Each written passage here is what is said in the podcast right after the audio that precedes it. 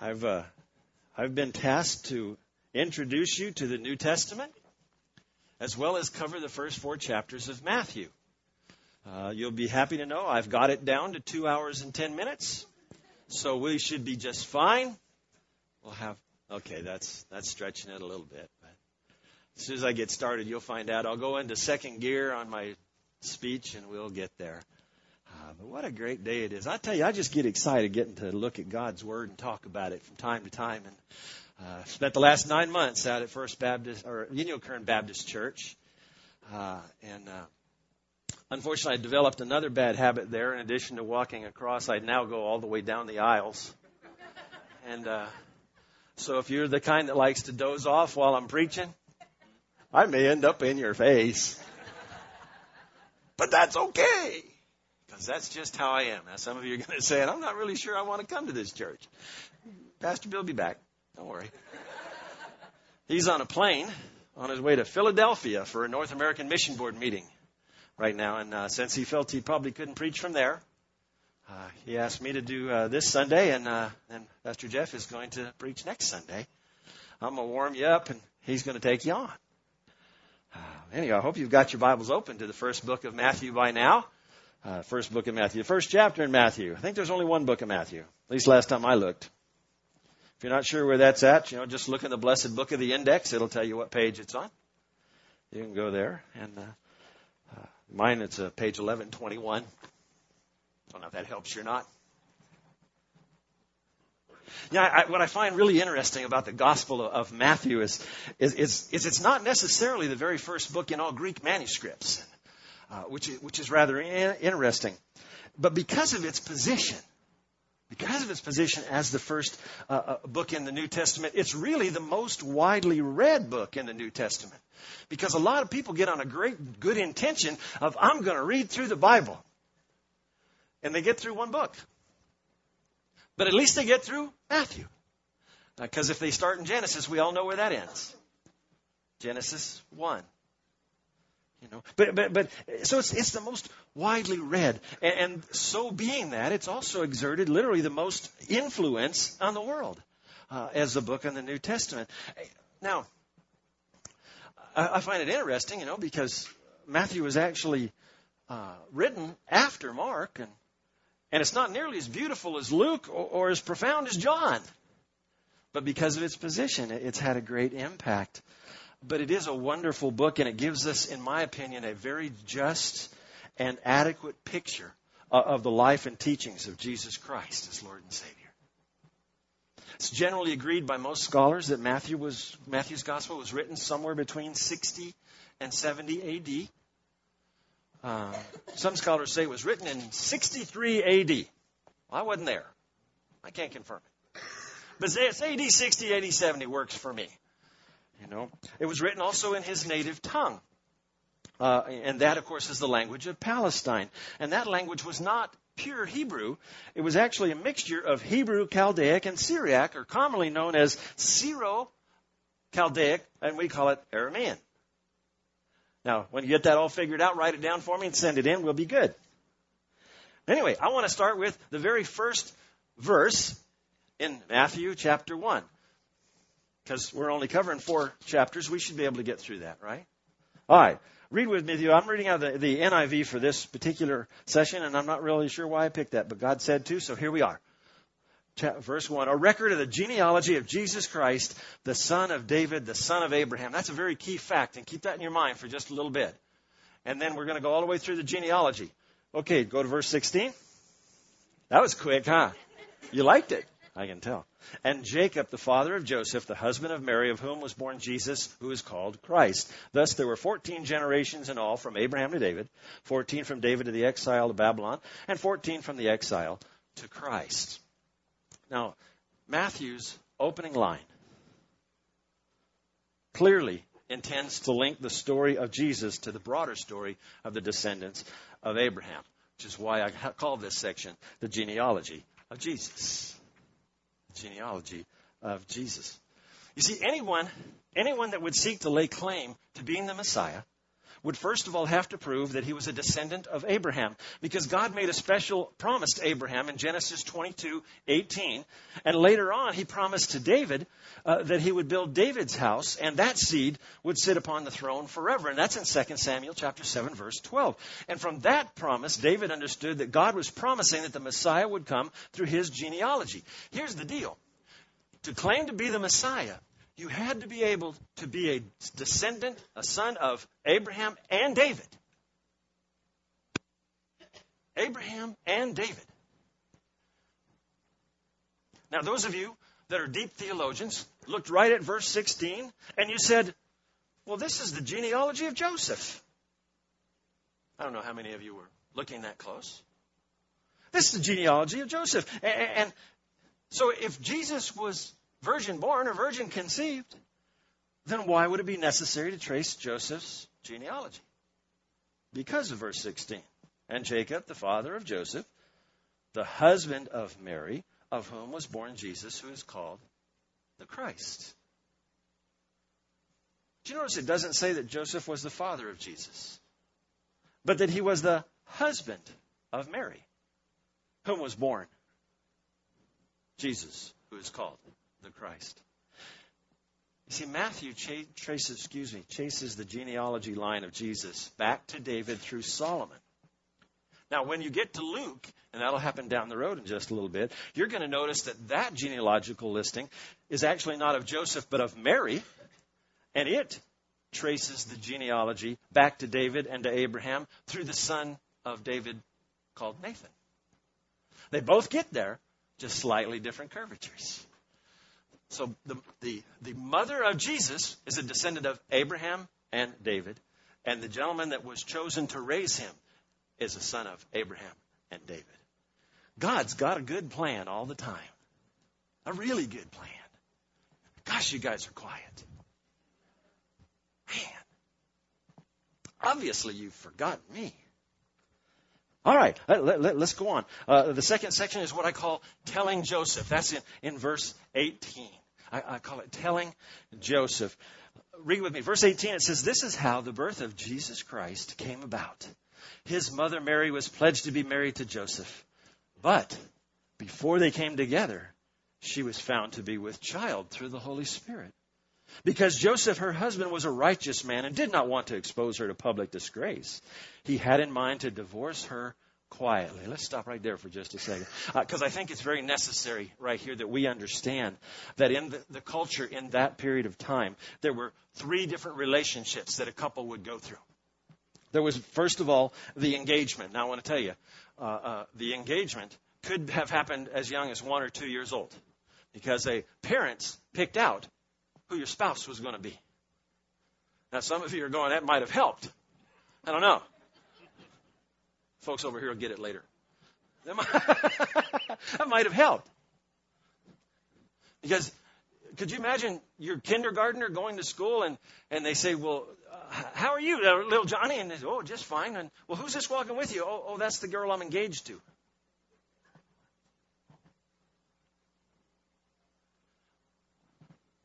You know, I'm sorry.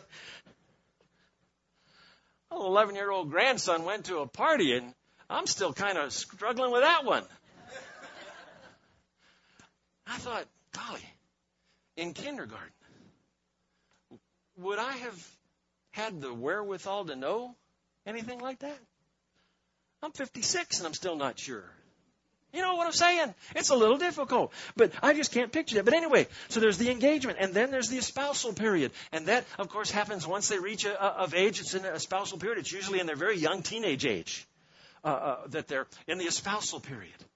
And then, of course, there's the betrothal, and that's the actual mar- mar- marriage that goes on. And, and so it was during the period that Joseph and Mary were espoused and committed to each other, no physical relationship, they had a problem. Mary was pregnant. Now, under Jewish law, that constituted infidelity or adultery. And because they were in the period of espousal, under Jewish law, she could be stoned to death. Stoned to death. So So here's the problem that Joseph is facing with Mary. I mean, I, I, believe that Mary was an extremely beautiful person, maybe not necessarily physically, but especially uh, uh, spiritually. I mean, she was a, a young girl, pure and, and righteous, that God chose her above all others to be the vessel through which his son was going to be born. So I know she was beautiful. God gave her such a high honor that from that time on, all we call her blessed. So here Joseph's in turmoil. He's, he's in turmoil. He loved her. He did not know what to do about it. I mean, he really could not, in his mind, stand the thought of publicly disgracing her uh, uh and by saying, I'm not responsible for this child. And that would have been the thing to do. And to see her stoned uh, by the angry mobs. He couldn't bring himself to do that. And, and so he's thinking, well, maybe, maybe I can just ship her off someplace uh, uh, to put her away privately where she can be spared. While he was going over these things in his heart and his mind, notice what it says in verse 20 and following. But after he had considered this, an angel of the Lord appeared to him in a dream and said, Joseph, son of David, do not be afraid to take Mary home as your wife, because what is conceived in her is from the Holy Spirit. She will give birth to a son, and you are to give him the name Jesus, because he will save his people from their sins. Now, all this was done in order that it might be fulfilled, which was spoken by the, of the Lord by a prophet. Notice in Matthew's writing, and this is what I find fascinating about a lot of the New Testament, especially Matthew, though, that he accepts the words of the prophets as actually being inspired of God. He doesn't question it. Okay, here comes. I believe in the church today we tend to spend more time questioning God's word instead of following it. Matthew in his writings said the prophet said this, I believe it's true, and that's how it is. I want to tell you, here's my opinion. If God said it, it doesn't matter whether you or I believe it, that settles it. That's me. Maybe you're not. We can talk later. I believe in coercion. It'd be all right. Matthew believed that everything was inspired of God from the prophets. You know, one thing the New Testament recognizes all, all, the way through it is the divine inspiration of Scripture. I mean, 2 Timothy chapter 3, verse 16, it's all Scripture is given by inspiration of God. It's all inspired. Okay, turn with me Matthew, Matthew chapter 2. Just obliterated one. We'll try for two. Matthew 2. I call this the infancy of Jesus. The infancy of Jesus.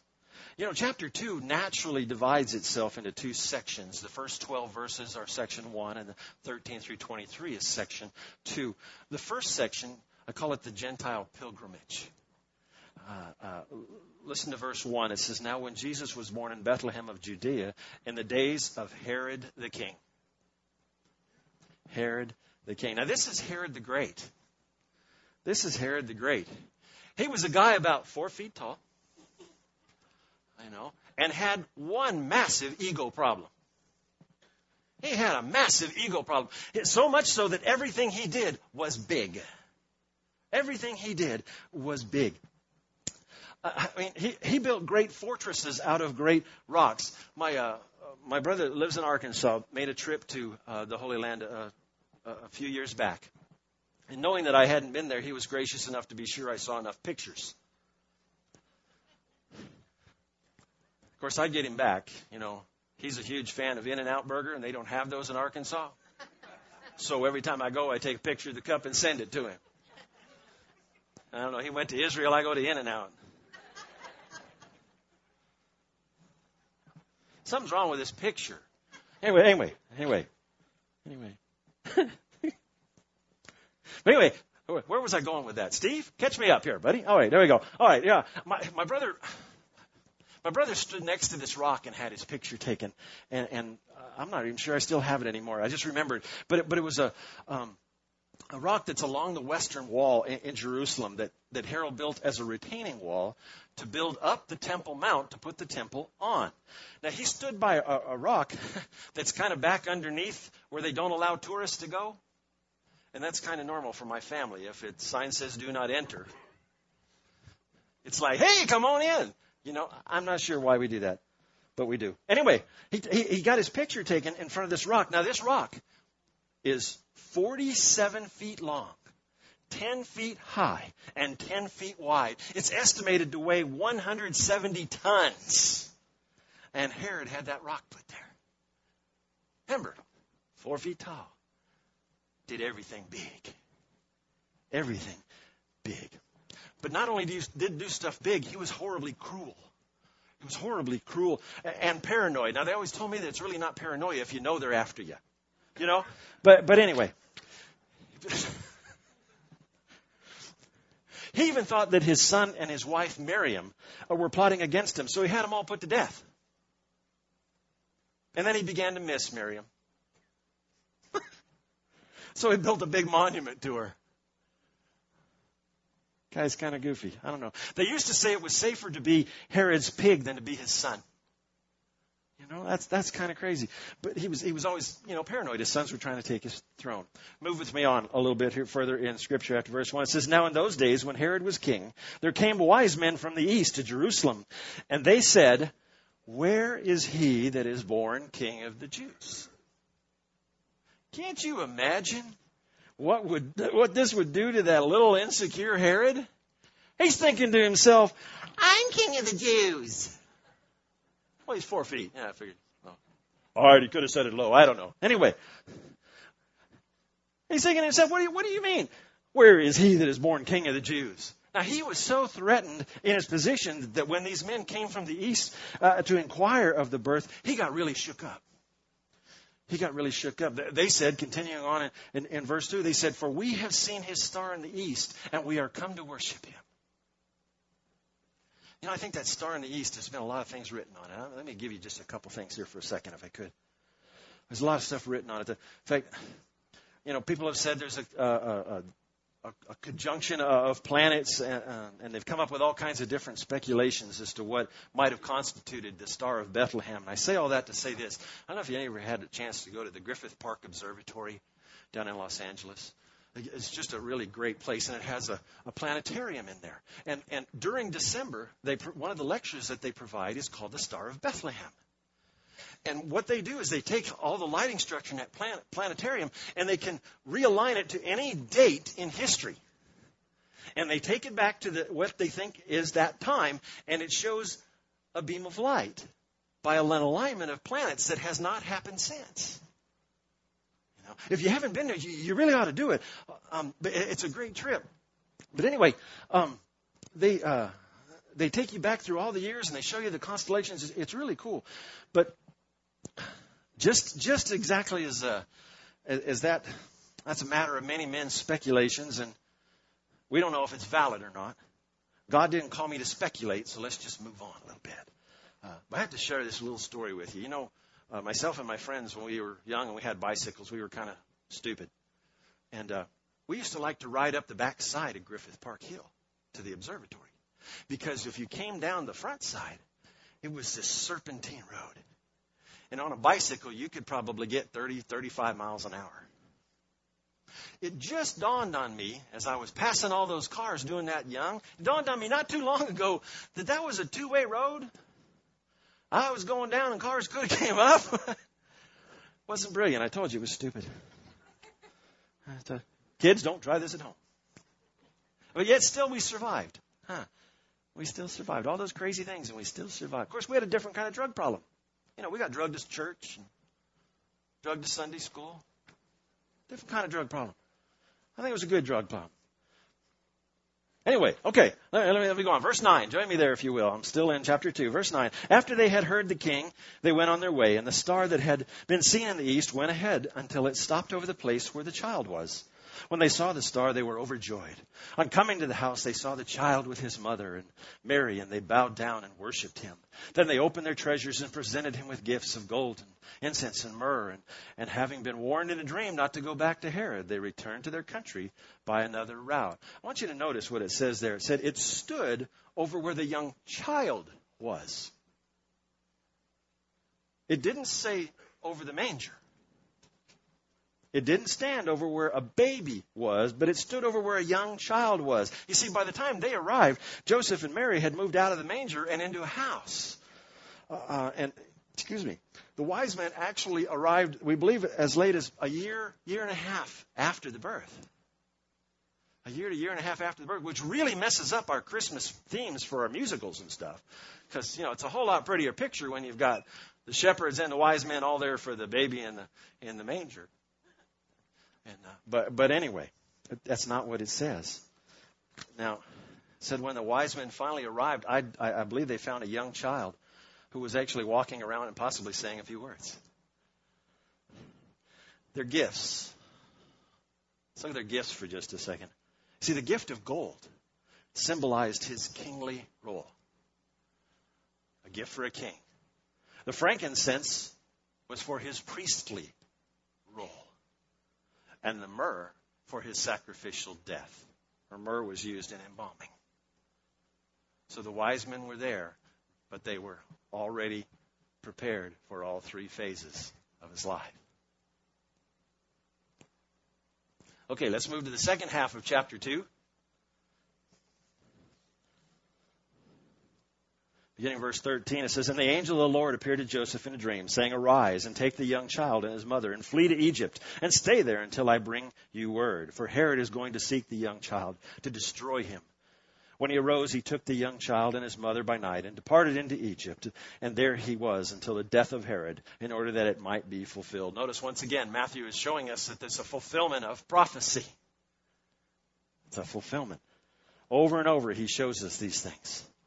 Moving on to verse 19. After Herod died, an angel of the Lord appeared in a dream to Joseph in Egypt and said, Get up, take the child and his mother, and go to the land of Israel, for those who are trying to take the child's life are dead. So he got up, took the child and his mother, and went to the land of Israel. But when he had heard that Archelaus was reigning in Judea in place of his father Herod, he was afraid to go there. Having been warned in a dream, he withdrew to the district of Galilee. Isn't it funny? He went back up into the area where he originated from. And, and, actually, Galilee was where Mary had first received the word from Gabriel that she was going to be the mother of the Christ child. Isn't it funny how God does that? You think he's got a plan? Man, you guys are still too quiet. Reading on, he said, And they came, and they dwelt in a city called Nazareth, that it might be fulfilled, which was spoken by the prophets. He shall be called a Nazarene every step of his life, every movement thus far, all following exactly what the prophets had laid out and being directed in dreams. I find it fascinating. Uh, I, I like to read things about the brain and how it works and all the functions in the right and left hemisphere and, and all that other stuff. And, and, and what it teaches me is that we've got to be open to God's leading no matter what. Because you don't know what the Spirit's going to bring to you that day. You don't know if it will. And sometimes it gets quiet. And, and that's what happened after chapter 2. If you go ahead and go to chapter 3, you're going to find out we're now going to enter a period that was literally 28 or 29 years later. One chapter, over a quarter of a century. It's called the silent years of Christ. We jump from the return to Nazareth to the beginning of his public ministry. And now, there is one gospel recording that, that talks about him at 12 years old. Remember, he was speaking in the temple. And, and at 12 years old, he even seemed to be a very unusual man. And you're, and you're going to cover that in another gospel. It's not in this one. But we're jumping now to John the Baptist. John the Baptist, who was preaching in the wilderness of Judea. Very well dressed, dignified man. Reading chapter 3, verse 1. Read with me. It says, In those days, John the Baptist came preaching in the desert of Judea and saying, Repent, for the kingdom of heaven is near. This is he who was spoken of through the prophet Isaiah. a voice of one calling in the desert, prepare the way for the Lord, make straight paths for him. John's clothes were made of camel's hair, and he had a leather belt around his waist. His food was locust and wild honey. People went out to him from Jerusalem and all Judea and the whole region of Jordan, confessing their sins. They were baptized by him in the Jordan River. But when he saw many of the Pharisees and Sadducees coming to where he was baptizing, he said to them, You brood of vipers! Who warned you to flee from the coming wrath? Produce fruit in keeping with repentance. I wish John would have really shared with us how he actually thought. You know, instead of beating around the bush. Man. Obviously, John did not have a very high opinion of the scholars of that day. You know? So as John's laying into these Pharisees and scribes and calling them a generation of vipers, he said, Let's see you bring forth some fruit to show that you've really repented. You see the other people were repenting and being baptized and turning away from their sin. And these fellows came along too. And he said, Ah, no, I'm not going to baptize you. Let's see some fruit. Verse 9, he says, And don't think to say within yourselves, Well, we're the sons of Abraham. that was their great boast. We're the sons of Abraham. They thought that that naturally constituted salvation. I want to share with you that, that just as many people in the United States think that because they're an American, they're Christian. They say, well, we say the Pledge of Allegiance to the flag, and, and, and that has under God in it, doesn't it? They say, don't you think I'm a, what do you think I am, a pagan or something? Let me share with you something, folks. I've been in a lot of different churches and a lot of different places and a lot of different ministries. And I want to tell you, there's just a lot of people sitting in the church, has been sitting in there all their life, that think they're saved because they were born to Christian parents. Or they think they're saved because they live in the United States. And that's not because you cannot be saved unless you have accepted Jesus Christ as Lord and Savior. Unless you have, unless you believe that He is the Son of God who died on a tree for your sins. Not because you're born into a Christian family. Two years ago, I was at the state convention down in San Diego. And one of the speakers in the theme presentation was giving a very powerful invitation. And at the end of it, five people at the convention went forward to accept Christ. Now, let me share with you. At the convention, everybody that is there is an elected messenger of a church in a Southern Baptist convention. Five people that were elected by their church to be a messenger were not Christian. Two of them were pastors.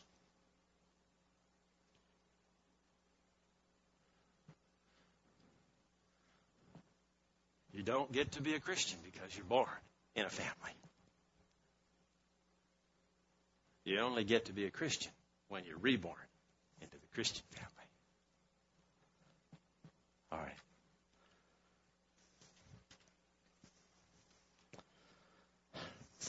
right. right after uh, they said, Well, we're the sons of Abraham, he said, God can turn these stones into the sons of Abraham. God can do anything He wants. And we immediately move into the, what I call the baptism and commission of Jesus from there. You see, because in verse 13 we move on, it says, Then Jesus came from Galilee to the Jordan to be baptized by John. But John tried to deter him, saying, I need to be baptized by you, and do you come to me? Jesus replied, Let it be so now. It is proper for us to do this to fulfill all righteousness. Then John consented. As soon as Jesus was baptized, he went up out of the water, and at that moment heaven was opened, and he saw the Spirit of God descending like a dove on, uh, and lighting on him. And a voice from heaven said, This is my Son whom I love, with whom I am well pleased. Take notice. Jesus being baptized, Holy Spirit descends, voice of the Father. The Trinity was present at his baptism.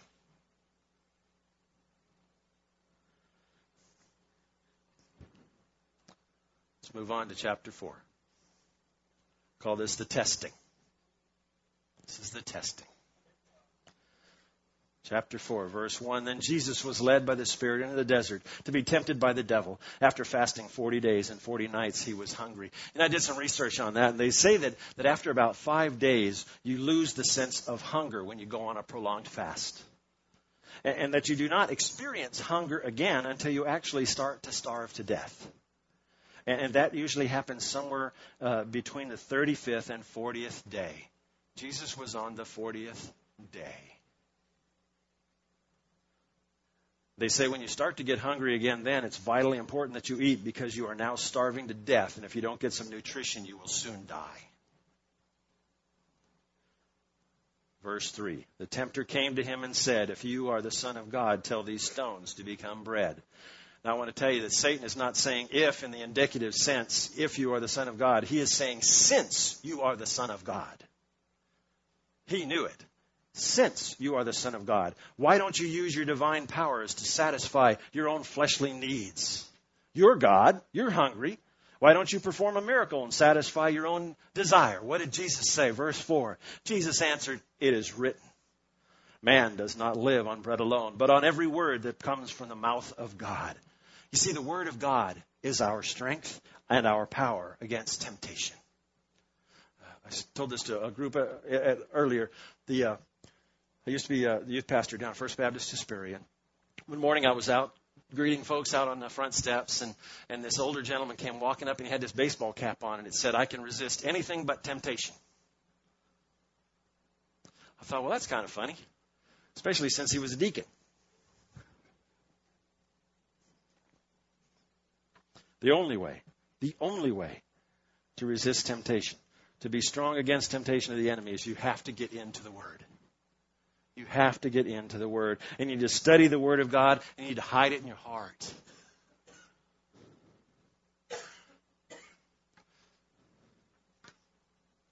You know, it's rather interesting how uh, a lot of today's sayings are actually just reworded Scripture. Because someone hid, some, hid it in their heart and didn't realize that it had come out. One of the examples is, you have all heard it. What what uh, goes around comes around. You've Heard of that? What goes around comes around. I believe the, script, the scriptural comparative to that is, as you sow, so also shall you reap. Hide it in your heart. When you need it, it'll come out. You say, I'm not good at memorization. Didn't ask you to memorize. Just get into the Word. Just read it. Just read it. Just read it. Okay. Verse 5. Then the devil took him to the holy city and, had him stand on the highest point of the temple and said, If you are the Son of God, throw yourself down. For it is written, He will command His angels concerning you, and they will not lift you up in their hands, excuse me, and they will lift you up in their hands, so that you will not strike your foot against a stone. Verse 7, Jesus answered him, It is also written, Do not put the Lord your God to the test. So basically, Satan is suggesting to Jesus that he put himself in personal jeopardy to prove scriptures. He said, Jump, prove it. He'll send his angels. But Jesus is wise enough to compare scripture to scripture. And he said, It is written, do not put the Lord your God to the test. We are not to put ourselves deliberately and purposefully in jeopardy to prove the scriptures. I want to tell you, I spent some time in the South. And one of the warnings that I was given is when you walk into certain Baptist churches, be sure that you look near the back wall to see if there's any boxes. Boxes on the back wall. And I'm thinking, boxes on the back wall? What are they talking about? Those are snake handling churches. You see, you proved your faith by handling a rattlesnake. That's stupid.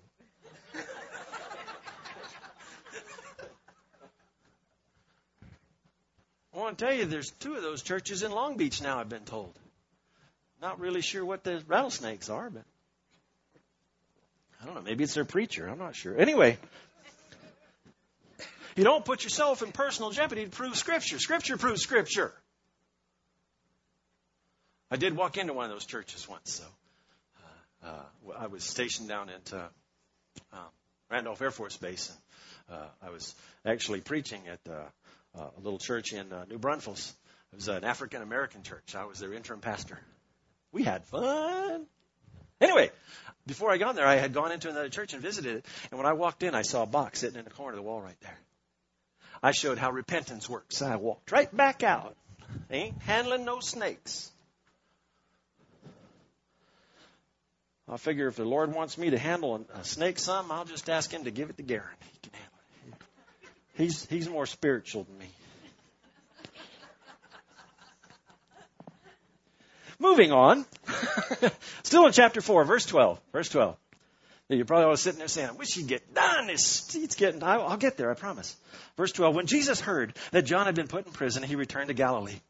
Leaving Nazareth, he went and lived in Capernaum, which was by the lake uh, in the area of Zebulun and Naphtali, to fulfill which, what was said through the prophet Isaiah. Land of Zebulun and land of Naphtali, the way to the sea along the Jordan, Galilee of the Gentiles. The people living in darkness have seen a great light. On those living in the land of the shadow of death, a light has dawned. I think that the land, the language, if you will, of verses 12 through 16 there gives a fitting closure to the pre-ministry phase of Jesus' life, but by drawing together uh, the, the themes that are connected there. Excuse me. Okay. Now, I'll get to my second point. I said a good message has, has, has three points and an illustration, right? Point number two God's saving presence in the midst of his people. Look with me, verse 17 and, and following. This is the proclamation of the kingdom. From that time on, Jesus began to preach, Repent, for the kingdom of heaven is near. Did you hear that one before? Repent, for the kingdom of heaven is near. I believe John the Baptist was preaching that, wasn't he? Now Jesus is taking up the same thing. Let me tell you, repent, for the kingdom of heaven is at hand. There's a lot of speculation out there about when Jesus is going to return. And, and, and I know that Scripture says no man knows the day or the hour, but I'm going to give you one guarantee. Are you ready? We're closer today than we were yesterday. You can take that to the bank.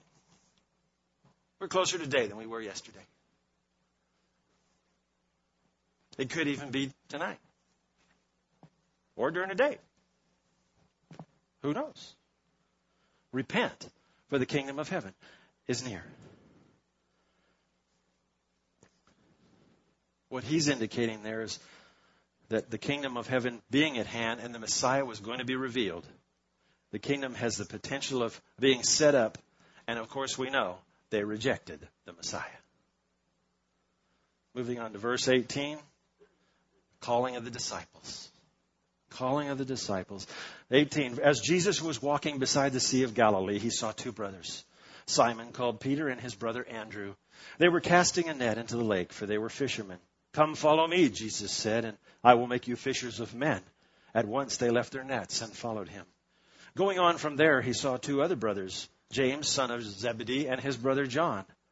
They were in a boat with their father, Zebedee, preparing their nets. Jesus called them, and immediately they left their boat and their father and followed him. Now, obviously, this was not their first encounter with Jesus, because you're going to find as you get through other Gospels, it'll explain that. But this is when Jesus came and called them to discipleship two sets of brothers called fishermen are confronted by Jesus' authoritative call while they're engaged in their occupational livelihood. They were called to ministry. I had a gentleman that came into my office a little while back, and, and he said, I think I feel the call to full time ministry. Full time ministry. And of course, I did my best to discourage him because uh, I wouldn't ask anybody to come into full time ministry. But then after getting and talking with him and, and hearing his testimony and how, it, how he is, I wanted to share with him that he's already in full time ministry. You see, as, as we, as Christians, go about our daily life, we are to always be representing Jesus. We're, we everything we should do is as unto the Lord. Well, if that's the case, if everything we do and everywhere we go is as unto the Lord, we're in full time ministry no matter where you're at, no matter who you're talking to.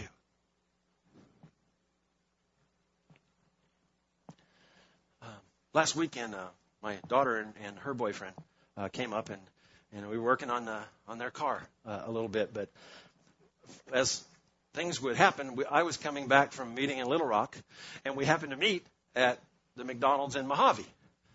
You know, which was kind of weird because they're coming from LA and I'm from Little Rock. Anyway, we met right there, and, and then we were coming on up. Well, I, I left a few minutes before then, and I'm heading on. And, and I don't drive extremely slow, but I don't, you know, 65, I drive 69, 70, something like that anyway. Well, he just kind of went on by. And while we were working on a car, a couple, one time he, he just kind of looked at me and, and he said, he said, you drive kind of slow. I said, really? I was, I was exceeding the speed limit by a little bit. But I said, let me ask you a question. If you were me in, in a position that I'm in, and, and I get to share the gospel whenever there's opportunity, even standing like this, I said, if I was pulled over by a CHP for breaking man's law and given a ticket, if I happened to be preaching the next Sunday and that gentleman walked into the church, do you think he'd listen to what I had to say? No. Did I just get some of you that speed? Na na na na na na. You got to be a good witness and, stay as a good witness. Don't don't go don't go outside of that. Okay. All right. Let, let's let, let's move on. I, I apologize for digressing there. No, I don't. Jesus called these gentlemen as a sense of, of urgency that superseded their livelihood and their personal relations. All right, verse 23. Jesus went through Galilee, teaching in their synagogues, preaching the good news of the kingdom, and healing every disease and sickness among the people. News about him spread all over Syria, and people brought to him all who were ill with various diseases, those suffering severe pain, the demon possessed, those having seizures, and the paralyzed, and he healed them. Large crowds from Galilee, the Decapolis, Jerusalem, Judea, and the region across the Jordan followed him. See, these activities throughout verses 23 through 25 provide the reader with an overview of the scope and impact of Jesus' messianic activity. Restoring to health those that were sick, liberating those of, of, of demon possession. It graphically illustrates God's powerful reign drawn into the person of Jesus Christ. His healing ministry is illustrative of Jesus' willingness to assume the role as Israel's compassionate shepherd king who truly cares for the people and delivers them from their afflictions.